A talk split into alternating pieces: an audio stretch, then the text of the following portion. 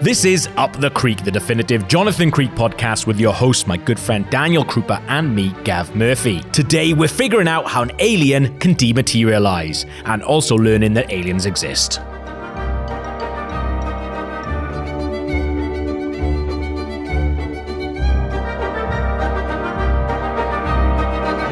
On this podcast, we tackle Jonathan Creek via the effect, the method, and the reveal. Daniel, what is the effect of the Omega Man? An EBE, extraterrestrial biological entity, disappears from within a lockbox under heavy military guard. What what drug was like popular at the time that BBC commissioners were probably on in 1999? Whiz. Whiz. Are they on Whiz? To be fair, it's probably around the time of U-Tree, so I wouldn't like to think what drugs they were on. But this is insane, this episode. I looked at it and it's like The X-Files is bright bang in its sort of I think it's on like season 7 by this point the X-Files is on. You know, it's kind of almost had its best years and kind of going back down. But it, I, it, I always view this episode as is it, you know, Renwick his response to the X Files and showing that they, he can do a kind of X Files. Because it's got so many trappings of the exact same episode, like you know the sort of like greybeard fellow who is just you know breaking protocol and like meeting in a dark car park and the like the government getting involved and stuff like that. I think it's maybe continuing that thing of season three where he's just trying to jazz up the settings and stuff. Yeah, where we've had the occult and we've had this premonition stuff. I don't know whether he's just trying to give it a new dressing, almost like magic tricks. You can have a, something disappearing from a box, but if you stage it again and again, you've got to put on a turban eventually. But that's the th- that's the thing. It's like I I've got no problem with him going right. We're going to try all these different things, but because they it's all done within the trappings of very British sitcom style, it just never quite takes off. You know what I mean? Because uh, during all this, you've got to still have Maddie in the background making little quips and things like that. And he's just like, this, those bits with Maddie are so British in the way that she kind of like undoes like a serious scene that it just can't be taken seriously ever. I'm quite surprised that Michael Brandon is even American. No way. I had to look him up. He's actually American. The captain. Yeah, Captain Frank Candy. Absolutely not. Is he American? He is. He was born in Brooklyn. What? He's he's also in Captain America. What? He's American through and through. I would have said, I would have bet my life on he was from Guildford. Absolutely. Because he doesn't even sound American. He sounds like what, but like bad uh, impressionists do when they try to do American, which is like kind of like makes your face all rubbery. Some guy on the base, his little girl sees a man on TV who can take two and two that make five and explain how it adds up. I say, if that man can shake any kind of sense out of what happened last night, he'll be saving me one hell of a headache. It's like time waits for Norman. In the late 90s, is this what we thought Americans were? Yeah. It is like a, a really strange thing of like as we said before, it's like America is seen as this like you know, this far off, cool land and like bringing an American in, which he does pretty much every episode, Renwick, but bringing an American in gives it this kind of international feel. But it just seems, it, they just feel really, really out of place. Yeah, so they they have been sent here, or they're already sta- Some of them are already stationed in the UK, and they're trying to retrieve this EBE. And yet, when you opened it up back here, this EB, what did you call it? Extraterrestrial biological entity. Call it an alien. I like that uh, when Jonathan Creek, he's like, oh, I've heard of him. Well, the fact that he's heard about him, there's a few other little bits. They're almost trying to set him up as a kind of opposite or Moriarty type. Yeah, definitely. Yeah. That he never comes back ever again. No. But there's definitely some of that where when they meet at the end and have this explain off, Mm. and there's when he gives Jonathan the riddle, it's kind of they're in dialogue or competition with each other. Yeah, absolutely. And you know when they're having that uh, brandy outside or whatever, I think it might be a whiskey. When they're having a drink outside together, it feels like Jonathan really knows him because he's like, "I en- you know, I envy you a little bit." Bottom line, we're in the same business. We both trick the public. Difference is, I don't pretend it's real. You use it. Feed on people's fantasies, superstitions. You know exactly what they want and you give it to them. this like weird relationship, and we haven't heard about them ever. Because I like that idea of him having like an almost like you know uh, an enemy, like an arch nemesis. Let's bring that in. That's cool. Yeah, it never comes back. I also do like the actor's called John Shrapnel. I've written here, sorry, on uh, Captain Frank Candy's voice. I was like, this guy's voice sounds like when Limmy does an American voice. Born in Brooklyn. I can't believe that. Also, I do like Grauman. uh, I've written he's a bit like Moriarty, but also a bit like Johnson from Peep Show. Uh, my notes on the Fylingdale sightings. Can we get a copy off to Michael at Bantam? but there's also like a really strange thing where it's like strangely reminiscent of the X Files because he's like an amalgamation of Deep Throat and Walter Skinner uh, into one character because he looks like him, but he's kind of acting like Deep Throat. It's, it's really odd. Also, when they first meet him, he's dressed like Pipes from Ghostwatch. Yeah. He's wearing a big leather schmuck. and the weird relationship that he has with his assistant. When she's like, "Oh, we're not uh, the two of us," and then he's nobody was thinking that. Nobody was thinking that. Oh, with you? Well, I thought so. yeah. oh, it's really strange, man. The reason I was thinking, oh, maybe this is Renwick's kind of answer to the X Files, or like him going, do you know what? I can make a better X Files episode. It's because I think Grauman at one point even says like, the truth isn't out there. It's in here and points to his head. You're like, oh, for fuck's sake. It's really strange, really, really strange. Jonathan being kidnapped essentially by the military he seems completely unfazed by it. Are we meant to believe that because he's obviously having these deal he's obviously had dealings with Grauman in the past? Is it Jonathan Creek adventures that we don't know about? Well, let's bring it in here. The the TV show. What status has Jonathan achieved? Yeah. because we're going to see this in a couple of coming episodes as well. Yeah, yeah. Seems like he's achieved the level of fame and notoriety. Yeah, well, it, see, it sounds like the book because the book's come out. Also, even though we had an, an entire episode about them coming out with a cover for the book for Maddie's book, Well, is it? I think is this a different book? a new one. Yeah, because I think there was in a previous episode they've already referred to the first book coming out, which I think is the Time Waits for Norman book. I think this is the Okay. second one. Right. Okay. What What is that cover? It feels like that's a placeholder, and they couldn't be asked doing something. Well, It's called Challenging the Impossible: More Baffling Mysteries Explained by Madeline Magellan with Jonathan Creek. Yeah. So I guess more more baffling. Yeah. So there's another book, but What cases are in that one? Because yeah, there hasn't been that many since the first one. I reckon there's cases that we never see as episodes. That's sad, isn't it? It'd be really like it'd be like that really frustrating episode of Sherlock um, at the wedding where they keep showing you like thirty seconds of stories which are all better than every episode of Sherlock. You're just like, oh, well, that's amazing. Well, it's better than the episode which is just a best man speech. yeah, but that's the thing. Is like they keep showing these little things like you can't do that. And I know obviously it's easy to write thirty second something that looks amazing and not ever have to expand it to an hour, but still. But, but I mean, in in in the bone, the thing that they're trying to solve in all of this episode is the fact that this alien skeleton has disappeared from a lockbox. So the method, the EBE is a fake, which has been constructed from frozen mercury. Uh, it melts naturally as it reaches room temperature during transportation, with the liquid metal draining uh, and concealed by the base that they use to transport it. And that's why that it also burns people's hands as well. That's it. so weird There you go. yeah, the clues that we've got, but the, the alien has an aura or presence around it. Uh, looking at it sent a chill down the spine.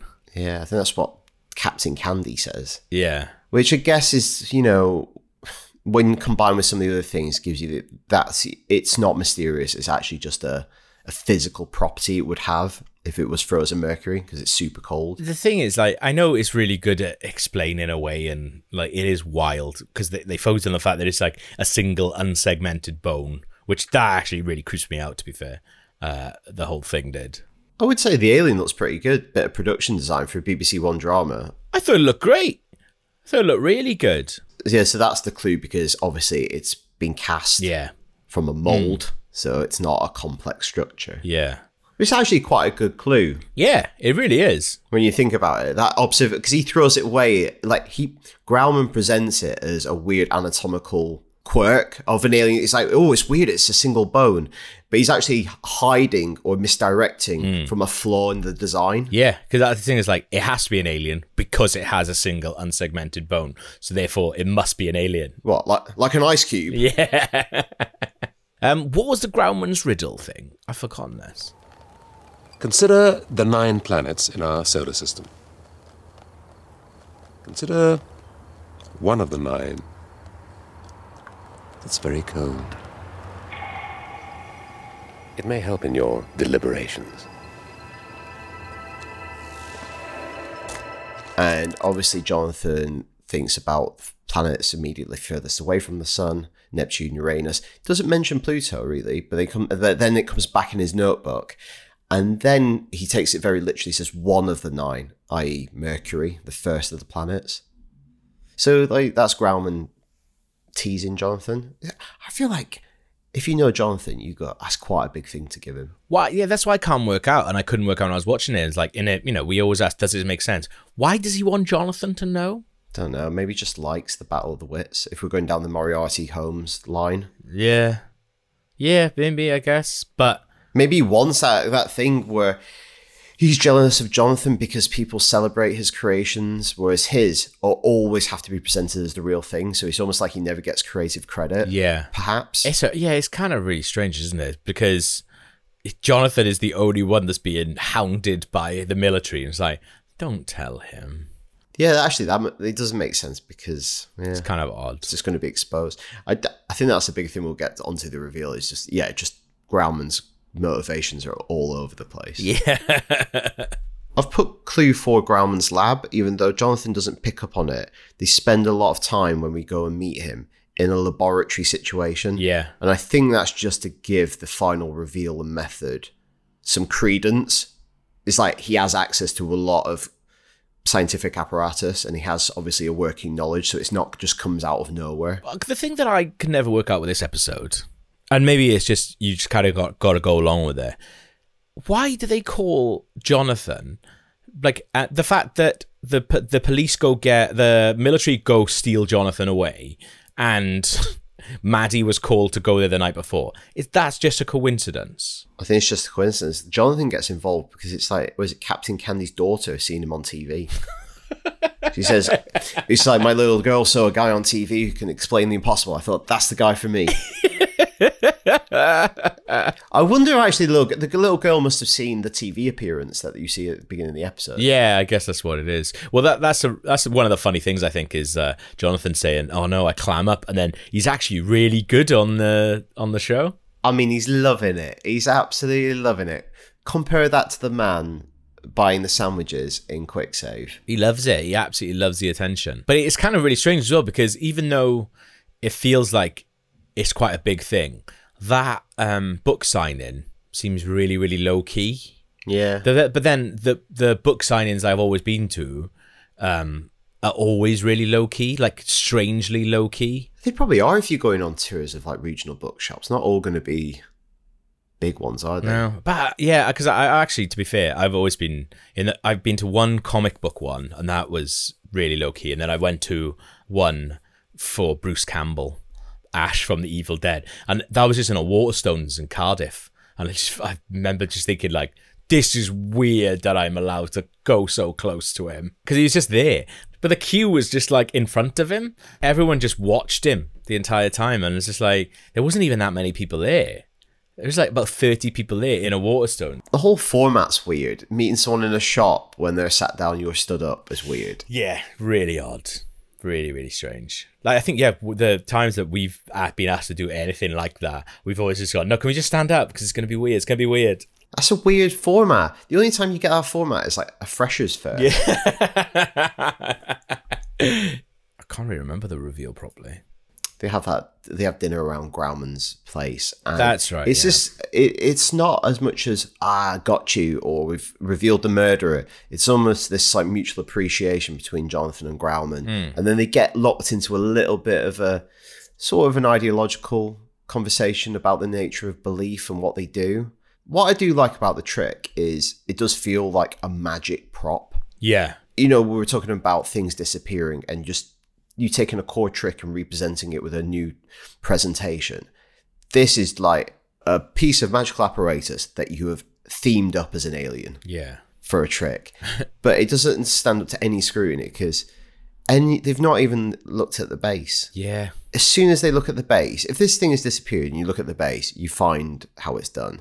So that's a big suspension of disbelief for this one, I think. That happens quite a lot though, doesn't it? Like we see in Danse Macabre with the paint tins. They're just like, nah, I won't bother that. That's fine. Like it's like because it's br- it's brilliant that Jonathan can get the independent of examining the stuff, hmm. but he also examines it right at the beginning, so he should have caught it then. And he's usually pretty thorough, Jonathan, because it's brilliant that Jonathan can arrive at these conclusions hmm. just using his mind. But you and I could arrive there by just having a look. Yeah. yeah, that's fair enough. You know one weird thing, and I, I listened back to it a couple of times and I can't understand why that it's done this way. You know when Maddie gets taken, you don't see who's taking it, you just hear the voice. Why is that voice Grauman like it sounds so much like Grauman? Or why is it meant to be so ambiguous? Because when I watched that when I watched that bit, I was like, because then it makes sense that I thought maybe the military were connected with Grauman, and it was all a big.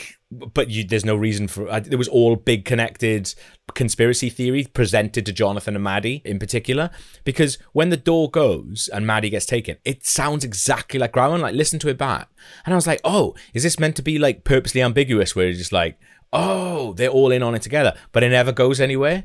So I really, really don't understand it. Well, good evening, Miss Magellan. That's a little bit like Nedry's can. Yeah. what I do like about it, though, if we're going to bring it back to um, magic and stuff, is the long tradition between magicians exposing uh, shysters. Yeah. The Maskelyne and Davenport brothers, James Randi and Uri Geller. You know, that's a big tradition of magicians going, I know what I do is not real, and I'm not trying to dupe you, trying to entertain you. Yeah. But let's expose spiritualists, let's expose people like Grauman. Yeah. So there's a little bit of that to this episode. And that's why Jonathan can't stand him because he's like, you're not doing this. You're doing this to deceive people. But that's the interesting conversation at the end.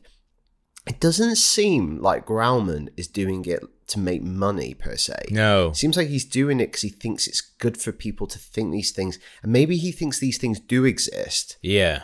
but he just can't quite show them to the people yet. It's, it's a bit weird where he actually stands on this stuff. Yeah, I kind of don't. That's the thing where in my head I was like, oh, the military and Grauman are in it together because, as you say, like his actual why he's doing it is fucking beyond me. I have no idea. that's the thing. He's really weirdly oversketched as a character, but also undersketched when it comes to motivations. Because he's hanging around with um, Philippa, the woman who obviously believes, but maybe believes in a way that is, you know, she's a little bit delusional because she's communicating with extraterrestrials. Yeah. But he doesn't feel like he's exploiting her. Yeah. I don't know, like, quite where, where he stands on this stuff. Yeah, it's kind of strange, isn't it? It's like I wonder how close this is to that Louis Theroux episode as well, with that, that dude who claims that he can actually speak. It's like Zygon. uh, Zygon, yeah. Something like that. This is Central Control. This is Central Control. Stand by. Central Control, this is Addy. On behalf of the Honorable Corton representative, we are ready to begin with the information which we have for these individuals in this time period. Let us begin with the individual who's to the left forefront of the instrument. like I always loved that uh, when you watch that because the guy is obviously not an improviser, but he claims to be having a conversation all the time. So he makes the um like part of the thing. So he says um more than words. Uh, when he's communicating with this alien, but he makes it part of the actual thing, and like he ne- Louis Theroux never like questions of like why does it seem like you ha- you're making it up on the spot because you keep saying um loads. I was like, that feels like that's a just a bad improv dude. Could be Zygon. Could be Zygon. That's how he talks. He's nervous. I feel like if it's an alien who's chosen to speak to uh, a human, you're doing it with a reason to do it. You're not just doing it for a laugh. Like you're not ringing him up and being like, "Oh yeah, I'm an alien. What do you want?" Ugh, just nothing really. Just how you doing? Well, if the aliens have created that technology, pick the person who's the most confident. Yeah. All right, lads, who who wants to speak to this bloke we've got in America? I'll do it. You sure? You sure? That's mad. That is. Corton, are you satanic? We are only committed to that which is um, Almighty God, Father of lights. Um, So that's a no. yes, um, Shalom. Uh, On behalf of the Honorable Corton Representative, we are ending our transmission. Okay, we've had the bizarre effect, the method, and the reveal. Let's move on to the other elements that make up every Jonathan Creek episode, starting with the Victor Meldrew Award for the most unbelievable scene. What was going on with the Harrison Ford Steve Martin poster? Are we meant to believe that, that the audience at the beginning who've gone to see that theatre, that performance, thought that it was generally going to be Harrison Ford and Steve Martin, not Steve Harrison and Martin Ford. yeah. Are we meant to believe that that is actually what they the audience thought they were going to go see? If if if Harrison Ford and Steve Martin were in a London, you wouldn't. Uh, were in a London play, you'd be fucking hearing about it all the time. It would be everywhere. Also, I, might- I, might- I reckon that's like a little tiny theatre. I can't believe they played it. Yeah, I I don't understand that at all. It's such a mad thing just to put at the beginning for a throwaway gag. it's proper proper sitcom that is because it's almost like that would be if we were talking in Meldrew this would be an actual this would be like a, a A or B storyline in a full ep- he would have bought the tickets as an anniversary present. yeah yeah yeah and then they turn up and it's that Well, I don't know. It's hard to find words to describe it. I think pile and shite would be high on my short list. I wonder some of these do come from the One Foot in the Grave notebook sometimes. Yeah.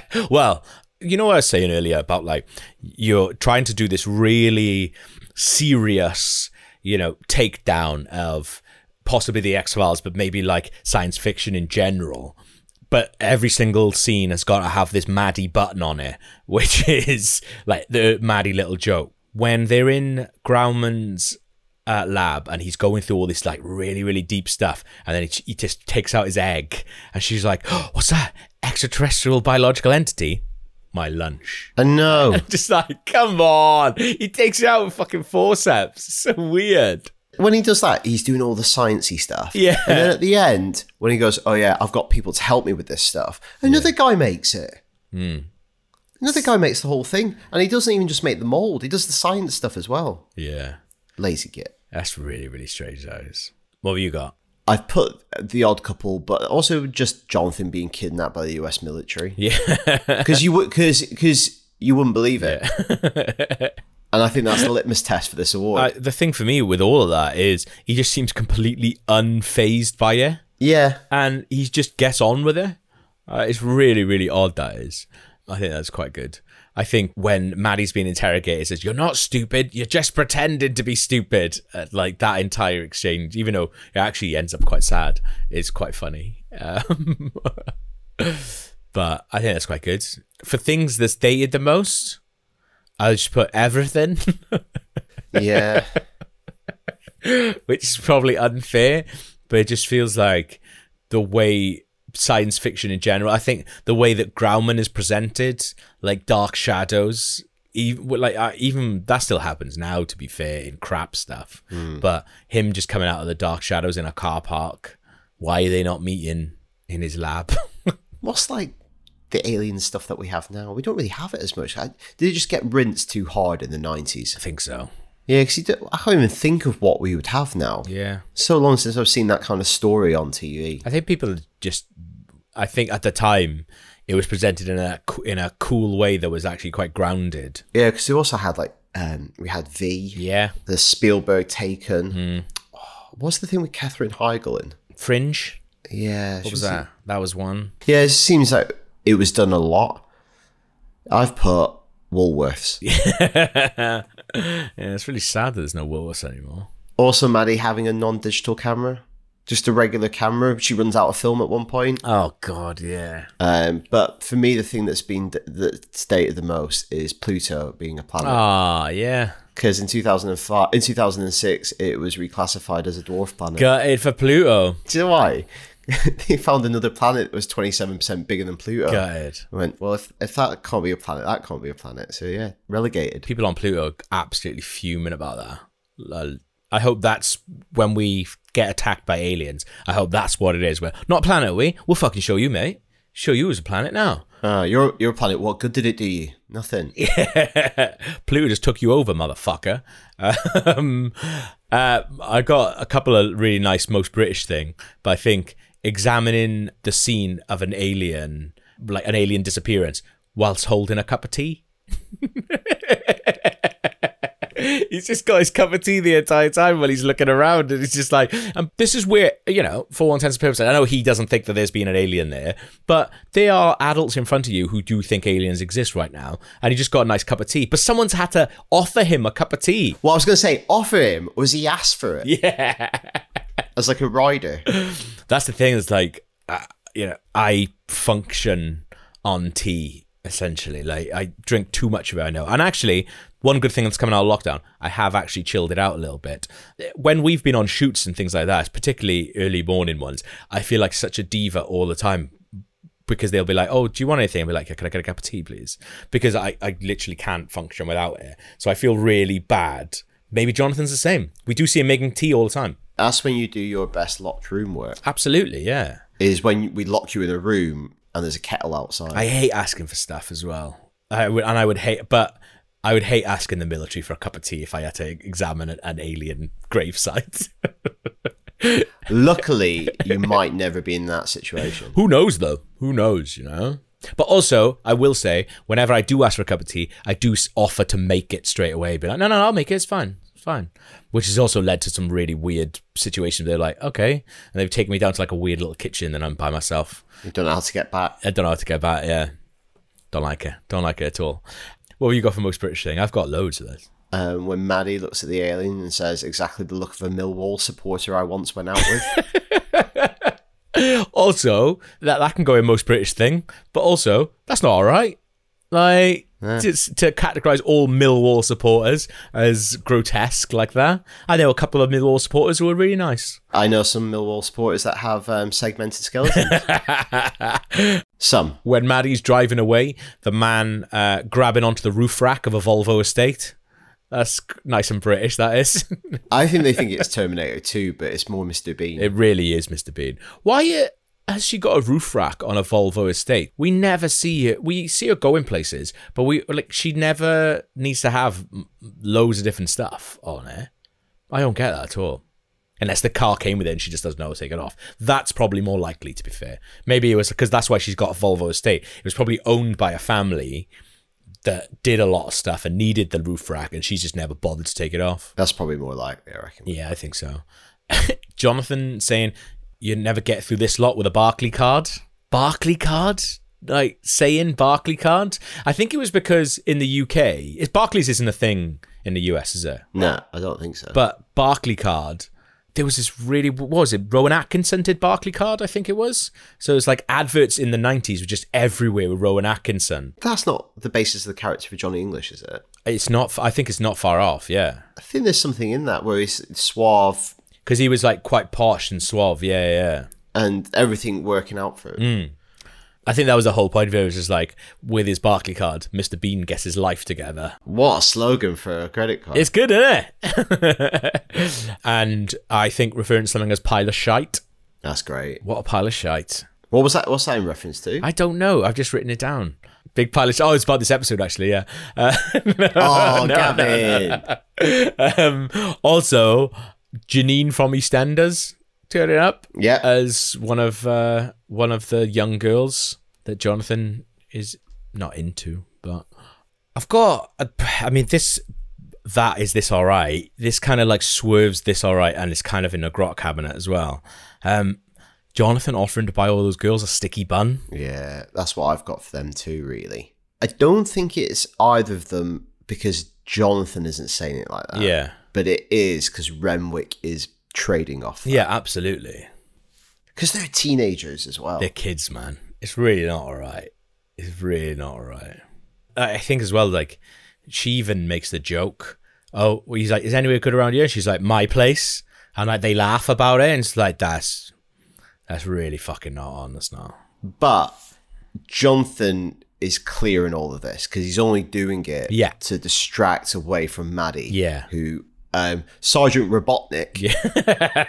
that's that's what I heard, but it's. Krabotnik, But I heard yeah. Sergeant Robotnik. Yeah. To keep him away from spotting Maddie in the shop. Yeah, because he, That's the only reason he's doing it. He's not doing it. He's obviously Jonathan Creek. He's not. there's a weird like epiphany when it comes to that because he hears that there was a journalist snooping around and then he sees Maddie by a sign that just says extraterrestrial bullshit or something and he's like oh I know what it is It is weird that, isn't it? that's almost taken him into like Sherlock territory where he can actually see all this different wild shit that nobody else can see which is fine but it's not presented in a sort of this is a special skill thing it's presented via the medium of his eyes looking a bit shifty That exists because there isn't enough time to have a scene. Yeah. That's why that exists. it's fucking wild. That all right? Actually, this is probably a bit more that's dated. Hmm. But calling Americans Philistines and acting really superior towards Americans. Yeah. I think that was more common. I think it still exists, to be fair. Yeah, yeah, yeah. I mean, I do it. I do it all the time. I mean, F- It's fun. I mean, they've literally gone to see The Odd Couple with Steve Harrison and Martin Ford in by accident.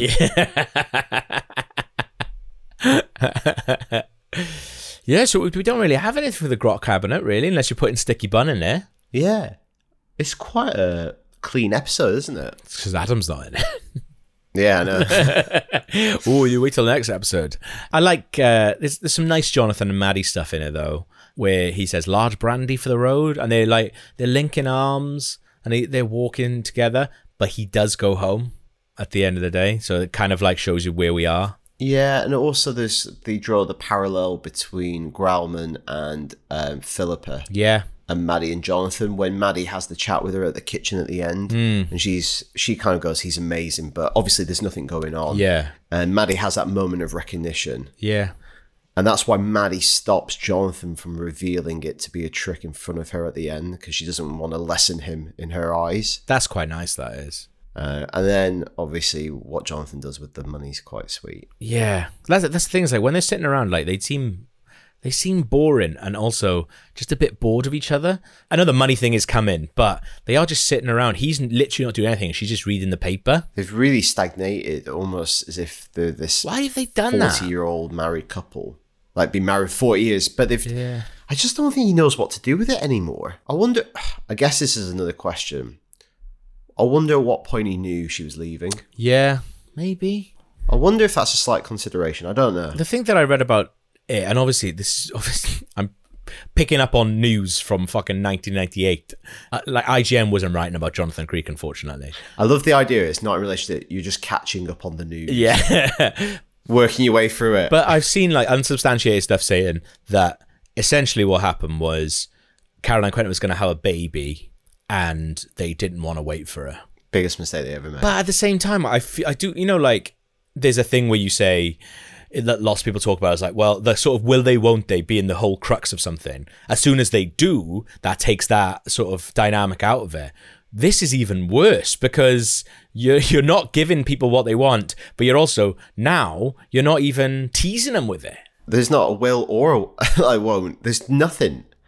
Because also with that whole thing of oh, but if they do it, you lose that tension. There's no tension here. But also if they do it, and this make them into a couple. Then Yeah, that'll take it into a different direction. A hundred percent. Well, it's like with the American Office. What they did, obviously, in the British Office, we had the will they won't they with Dawn and Tim, and that was a really nice crux to it. But there was obviously other stuff going on in the American Office. Once Jim and Pam get together, what they do with them after that is actually generally quite good. But it's relationship problems. And it's the things they would naturally encounter as a couple. Look, For instance, her moving into the windmill Yeah, would be really good stuff. absolutely. Yeah. Them getting married would be great. I wonder. Oh yeah. I know we're going to talk about hypotheticals. This might do this at the end of this entire series. yeah. But if she had stayed, what would have happened? Yeah. Because it does kind of flounder a bit after it. I think that's the th- it's not planned and it's just pivoting depending on who who, who they can cast going forward. Yeah. I'd like to know if there's any sort not malice behind it, but I do kind of it's really strange to have a couple and I think Maddie is as, is a bigger character in Jonathan Creek the show as Jonathan Creek the character and then to actually then carry on but not actually do anything with it I think is really odd. Obviously, we've been talking about the X Files a lot in this uh, thing. What do they do when Scully gets pregnant in X Files? She gets abducted by aliens. Then Mulder spends like a good series or two trying to find her, and then she comes back. And that becomes a big thing of the show. Like, she gets taken away, like the Duane Barry episode. She's full pregnant in that. And then she gets abducted by aliens. They make it into a thing. They, that is possible to do. Maddie should have disappeared. Yeah. And that was the one, that's the one trick he couldn't solve. God, imagine that as a phenomenon. It just wouldn't happen. BBC shows weren't like that then. No. They just fucking recast it and never mention that character again. Fuck me.